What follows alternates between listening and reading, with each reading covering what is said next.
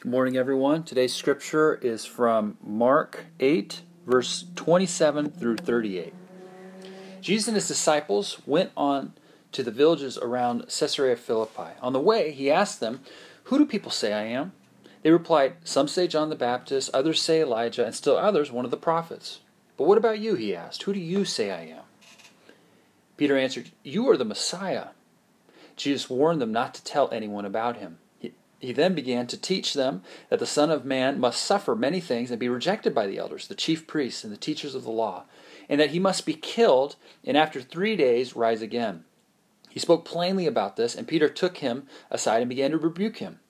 But when Jesus turned and looked at his disciples, he rebuked Peter. Get behind me, Satan, he said. You do not have in mind the concerns of God, but merely human concerns. Then he called the crowd to him along with his disciples and said, Whoever wants to be my disciple must deny themselves and take up their cross and follow me. For whoever wants to save their life will lose it, but whoever loses their life for me and for the gospel will save it. What good is it for someone to gain the whole world yet forfeit their soul? Or what can anyone give in exchange for their soul? If anyone is ashamed of me and my words in this adulterous and sinful generation, the Son of Man will be ashamed of them when he comes in his Father's glory with the holy angels.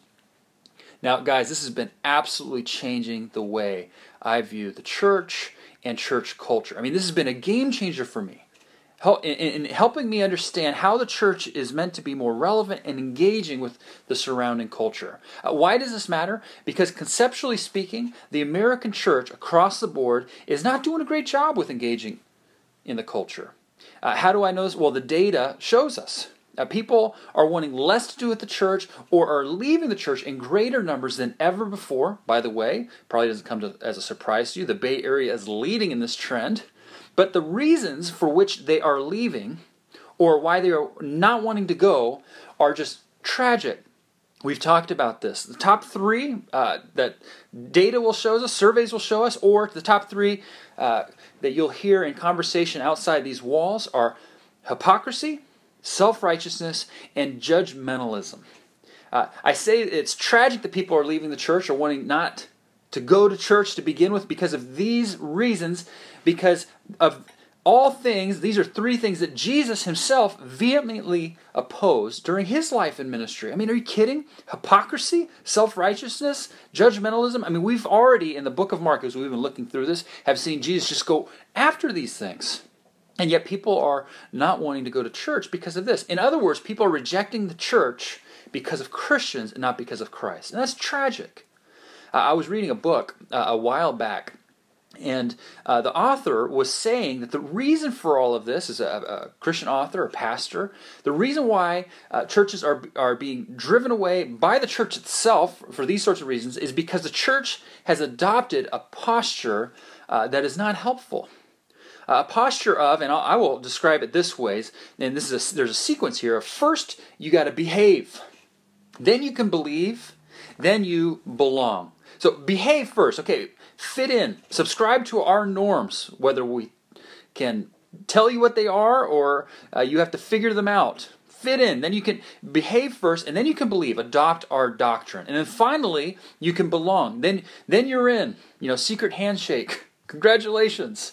But the author was saying that this posture is not right. This sequence, this attitude within the church is not right. It needs to be flipped.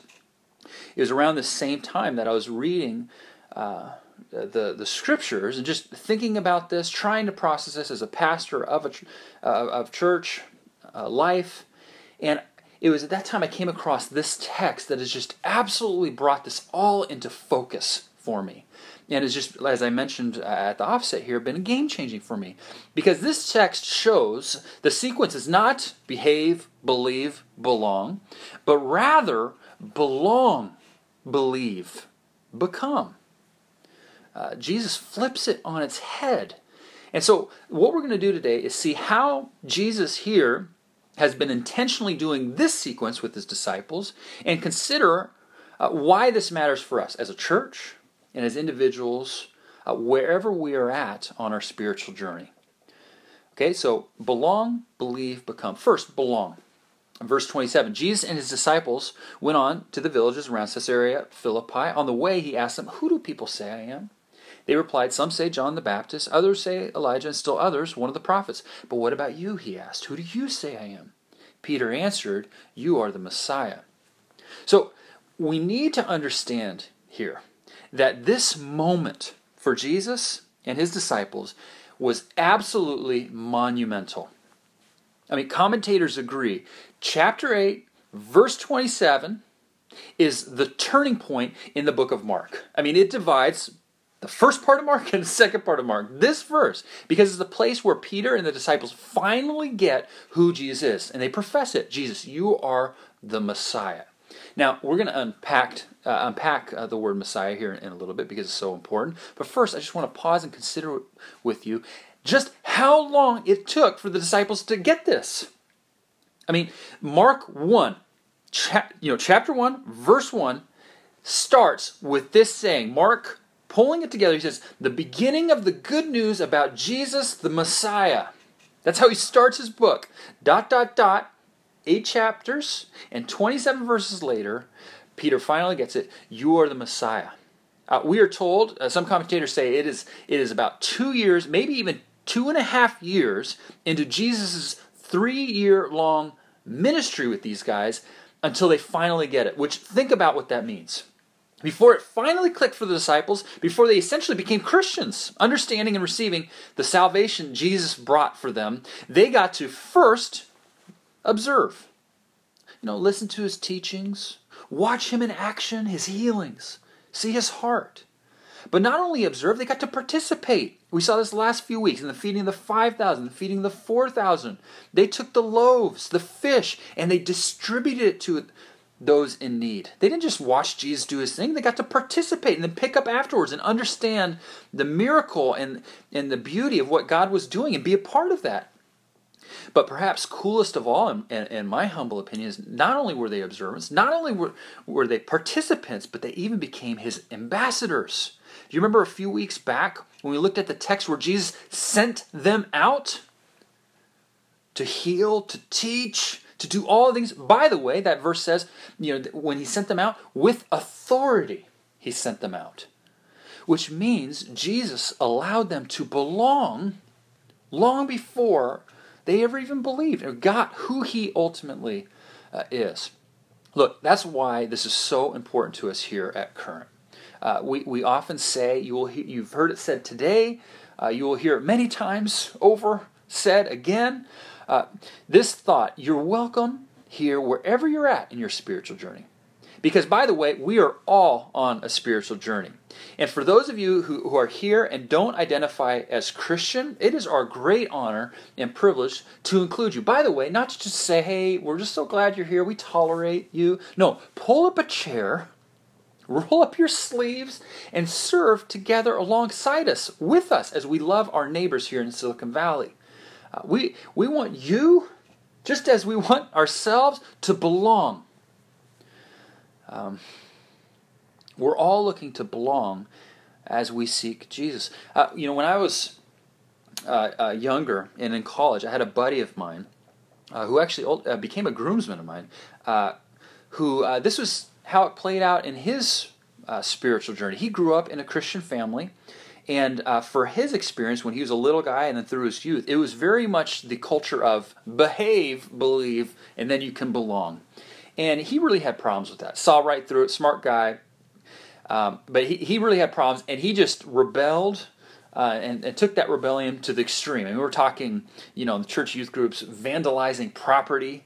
I mean, getting people involved in substance abuse. I mean, he was just, he was a punk, let's put it that way. Um, but he had to go to church. He was forced. So that's, that was how he dealt with it. And then in college, when he was, you know, quote, on his own, at UC Berkeley, no, no less, which is how I got to know him, uh, he left church altogether, of course. I mean, he's just like, I'm not forced to do this anymore. I'm, I'm going to have nothing of this. But he was still a punk, I mean, doing his thing. Um, but he met some mutual buddies of mine, which is how I ultimately met him. Guys who were just really down to earth. I mean, cool guys, guys of character, churchgoers. And they invited my buddy to church, eh, to which he said, No way. I mean, I've been there before. I know that goes. I'm not going. But my friends uh, persisted. They said, Hey, we get it. Uh, but this church is different. I mean, they're not like that. Just check it out. And so my friend, I'll, I'll call him B, uh, he said, You know, all right, I'll check it out. I'll give it a shot. Uh, and so he went. And you know, he left that day saying, You know what? Huh. Okay, these folks are they're different, okay? They care deeply about God. Uh, they care deeply about each other. They care deeply about this community. So I guess, okay, guys, I'll, I'll come every once in a while. So he came back from time to time. Eventually, the church needed a drummer. And by the way, he wasn't turned away. Hey, you got to know the secret handshake before you can be in the band. Uh, he started to play. Uh, and little by little, time after time, he heard messages, and they started to make more and more sense. They resonated uh, for him, with him. Uh, one day he was playing the drums, and he actually uh, stopped. Uh, this is after the sermon, uh, before uh, everybody was dismissed for the day. He stopped playing in the middle of the song, which you know, if you're playing the drums, that that causes a little bit of a disruption. He's looking at his sticks, and he started playing again, and then he stopped. This time for about five seconds and started playing. Then he stopped, maybe I don't know, ten seconds this time, and finally he just threw up his sticks into the air. I remember one uh, hit a tom on the way down, made this loud loud crash. He went down to the front and as he puts it, put his faith in Christ that day. Um, now, look, do I share that example to say if you're here and you're you're you're seeking spiritually, then then we expect you to follow this paradigm, this pattern? Uh, no, that's not why I'm saying this. Uh, what I'm saying is we want to create a space, an environment for you to engage, or maybe this is your fr- your friends, your coworkers uh, to taste and see who Jesus is, to belong and understand uh, what he's about. Uh, because this is what Jesus did with his own disciples. Uh, he created a space for the disciples in such a way that they weren't second class citizens before they understood even understood even who he truly was. And by the way, Jesus wasn't afraid of allowing these guys to belong uh, despite their background. I mean, for instance, you remember Levi, the tax collector? Uh, he was, by any measure, let alone how a church would perceive him, by how society would perceive him, as a crook. He was a cheat. He was greedy. He was shady, just by nature of his profession as a tax collector. And what did Jesus say to him? Levi, get your act together and then we'll, we'll, we'll work something out. No, Jesus went up to Levi and said, Come, follow me. Belong. But this text uh, goes on to show that Jesus really does uh, want to move us ultimately toward number two uh, belief. Uh, belong, believe. Look at verse 29 again. Peter answered, You are the Messiah. Uh, Jesus, ever the masterful teacher, uh, was setting this question he really wanted to ask Who do you guys say I am? Setting it up so powerfully, so beautifully. with this backdrop and this buildup. The backdrop is the location. Caesarea Philippi. Uh, biblical scholars tell us it is very unlikely a coincidence they were where they were. I mean, Caesarea Philippi is about 25 miles north of the Sea of Galilee, where Jesus spent most of his time. So, in one sense, uh, it was like they were away, getting on a, uh, off on a spiritual retreat, just giving them the space without distraction. Have they gotten this? Do they know who I am? Uh, but it was also uh, what we're told uh, a region of many pagan uh, temples. It was a hilly region, so we're told that uh, all around these rolling hills there were pagan temples everywhere, uh, unavoidably uh, miss, missed. I mean, the disciples would have seen pagan temples everywhere. Therefore, here's the backdrop Jesus is saying, Do they understand who I am, or are they going to think that I'm just another God among many? That's the backdrop. Here's the buildup. He asks them first this question Who do others say I am? It's verse 27. They replied, some say John the Baptist, Elijah, some say one of the prophets. Here's the buildup. Jesus basically saying, are they going to understand who I am? Or are they going to think I'm just another good teacher or another person who points the way? That's the backdrop. That's the buildup. He's masterfully uh, bringing things together here. And then he asks a critical question he's leading towards. But what about you? Who do you say I am? And Peter, for once, for once, uh, the guy who's always putting his foot in his mouth, for once, knocks it out of the park. You, Jesus, are the Messiah. And in Matthew's account, uh, he goes on to say, the Son of God. You are the Messiah. Now, what does it mean? What, what does this word Messiah mean? By the way, in, in Greek, uh, it's the word Christ, which, you know, why we call Jesus Christ. Jesus the Messiah. Messiah literally means the anointed one. Now, real quickly to go through this, I mean, this could be its own sermon in its own right. Uh, there are three types of people in the Old Testament who are anointed priests, prophets, and kings were all anointed. Uh, priests performed sacrifices for the people. But Jesus wasn't just another priest, he was the anointed priest, performing not just a sacrifice for a people, but offering himself as the sacrifice for all people. And then prophets, they pointed people uh, to the way to God. But Jesus was the anointed prophet, not just pointing the way to God, he was the way to God. At one point, he was saying, I am the way, the truth, and the life. And then finally, kings. Uh, Jesus came not just to be a king fighting enemies to establish uh, an earthly kingdom. No, he was the king to end all kings by conquering our great enemies, sin and death, to establish an eternal heavenly kingdom. This is the moment it clicked for Peter. He finally understood who Jesus is. Now, did he have all his theology figured out? and correctly categorized? No. And we're going to see that here in a minute uh, with how he responds to something Jesus uh, says here. But it was in this moment that he understood the centrality of the gospel, that Jesus came to do for him what he could, could not do for himself. In other words, here's what Jesus say, uh, Peter is saying in this moment Jesus, you are the Savior of the world. And by the way, it's vitally important to note here, verse 30, Jesus doesn't deny it.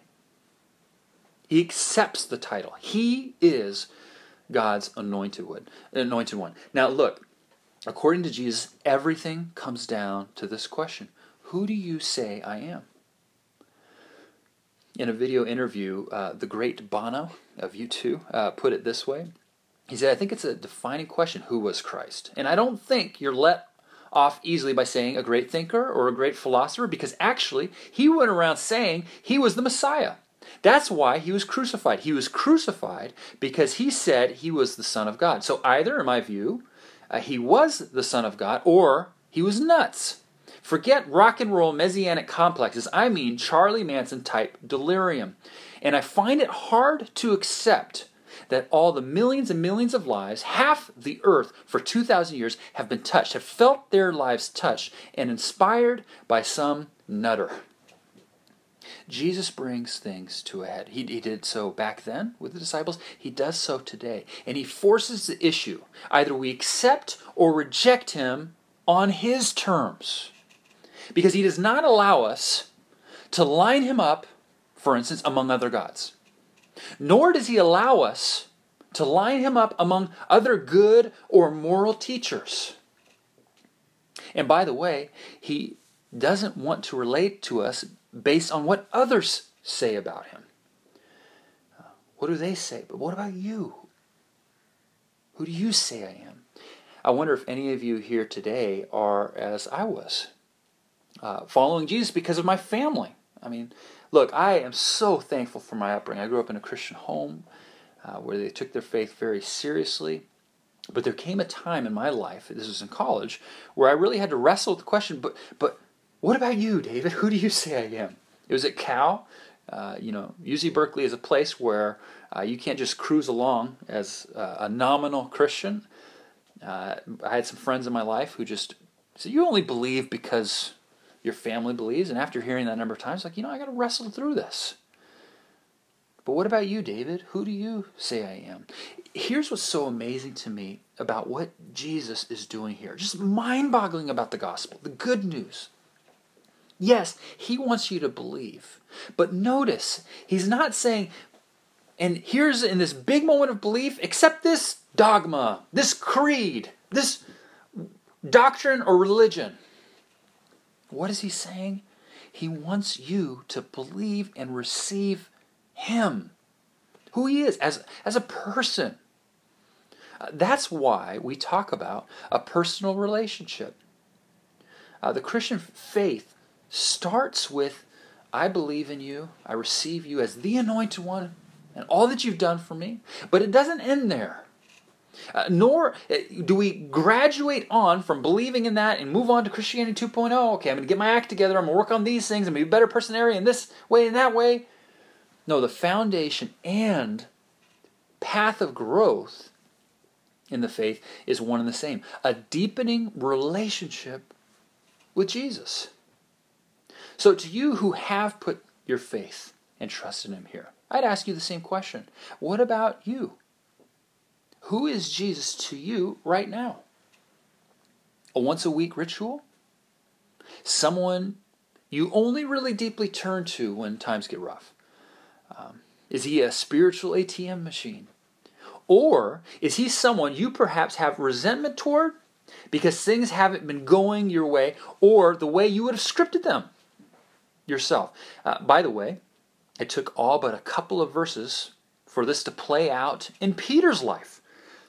Let me check this out.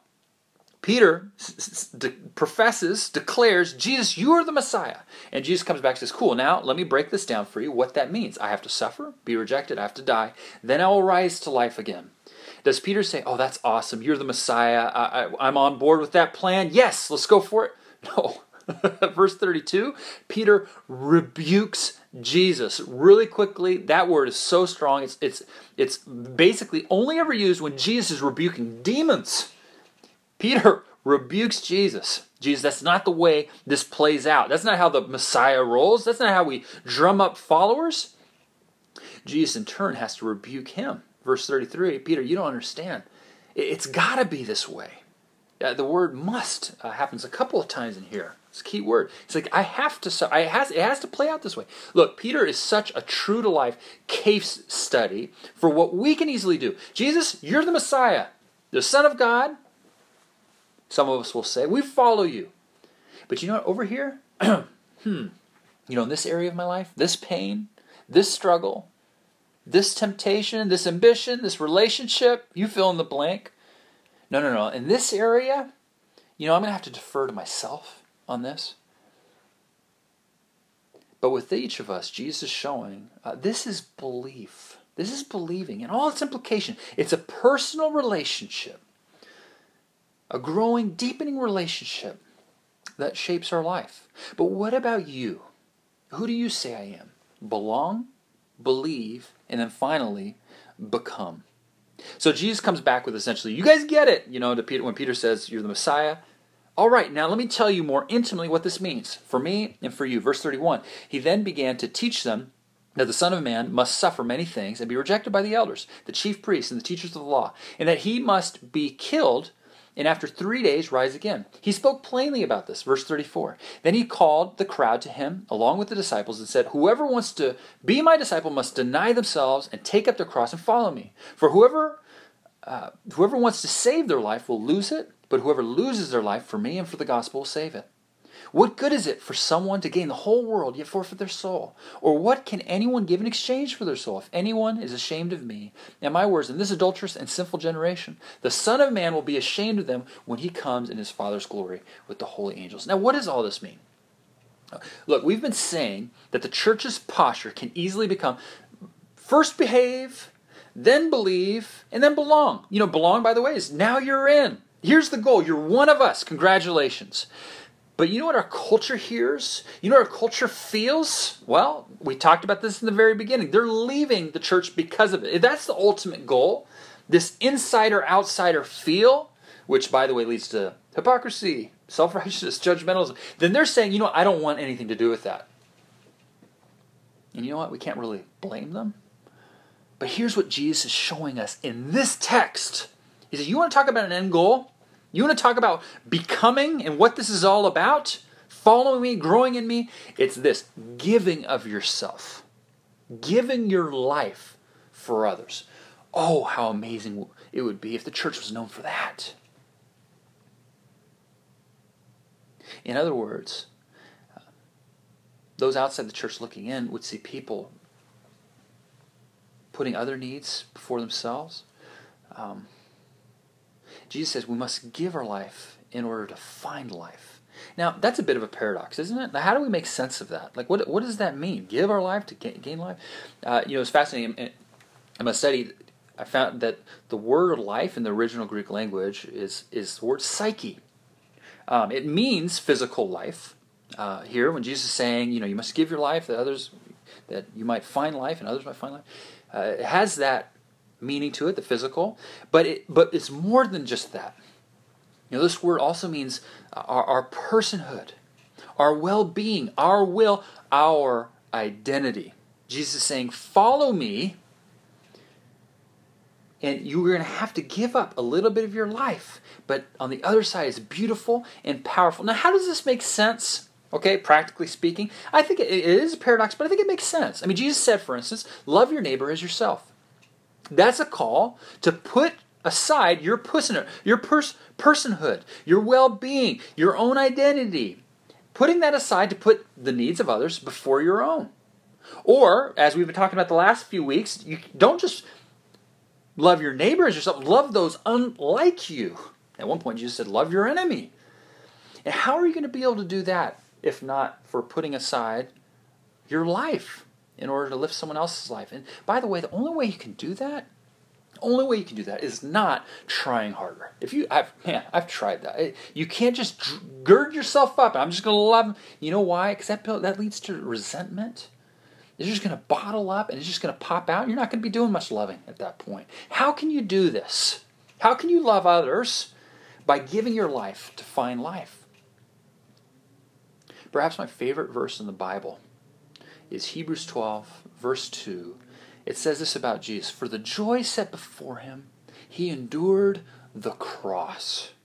Okay, Jesus here in Mark 8, he's talking about pick up your cross daily. Look, we in our culture, the cross has become a symbol of love, of grace, forgiveness, you know, nice things. But back then, especially to Mark's original audience, Christians in Rome under the eye of Nero, who persecuted them and sent them to the actual cross, this idea of the cross, and Jesus saying, You got to pick up your cross, would have been repulsive.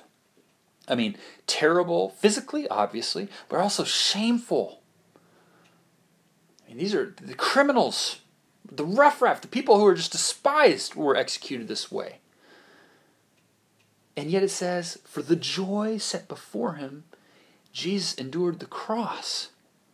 How could he do that? How does this make sense? Well, it's because Jesus saw the bigger picture. It's a paradox, but only in his death and his defeat did you and I have the opportunity to receive life and victory when we put our faith in him, when we receive him. That's the gospel, that Jesus died to give us life. And he calls us to do the same, that we might receive life. And by the way, that we might give that life to others. Because the end of verse 35 says it this way But whoever loses his life for me and for the gospel will save it. Jesus saying, hey, there's life on the other side for you, but there's also life on the other side for others. And church, that is our calling. Look, that's why we have our name current. Uh, here's how we say it. There's a strong current in the Silicon Valley to find our to find life, personhood, identity, psyche, and career. Making the big bucks which, by the way, I don't have to spend time making this case. I mean, he says in verse 36 we can gain the whole world yet still feel empty. But doesn't that bumper sticker say, he who has the most toys still dies? I mean, we get that. That's why Jesus said, Whoever believes in me, as the scriptures teach, in other words, that he is Messiah, that from within them will flow rivers of living water. In other words, there's a new current in Jesus. That when we find our life, our psyche, our identity, our person, personhood, our worth, our value in Him, there is life both now and forever. That's our calling as a church. Uh, so, what will you do with this Jesus and His calling, wherever you're at spiritually? Let's pray. Father, we're just so thankful that you came to give your life that we might find life. We just don't deserve it. And Father, we confess as a church, we don't do a great job at giving our life for the sake of others, but would you help us in this? As individuals and collectively, that we would be known as a church that, that loves you even to the extent of, of loving sacrificially like you loved us, loving others. Uh, we need your help even in this. It's in, it's in Jesus' name we pray. Amen.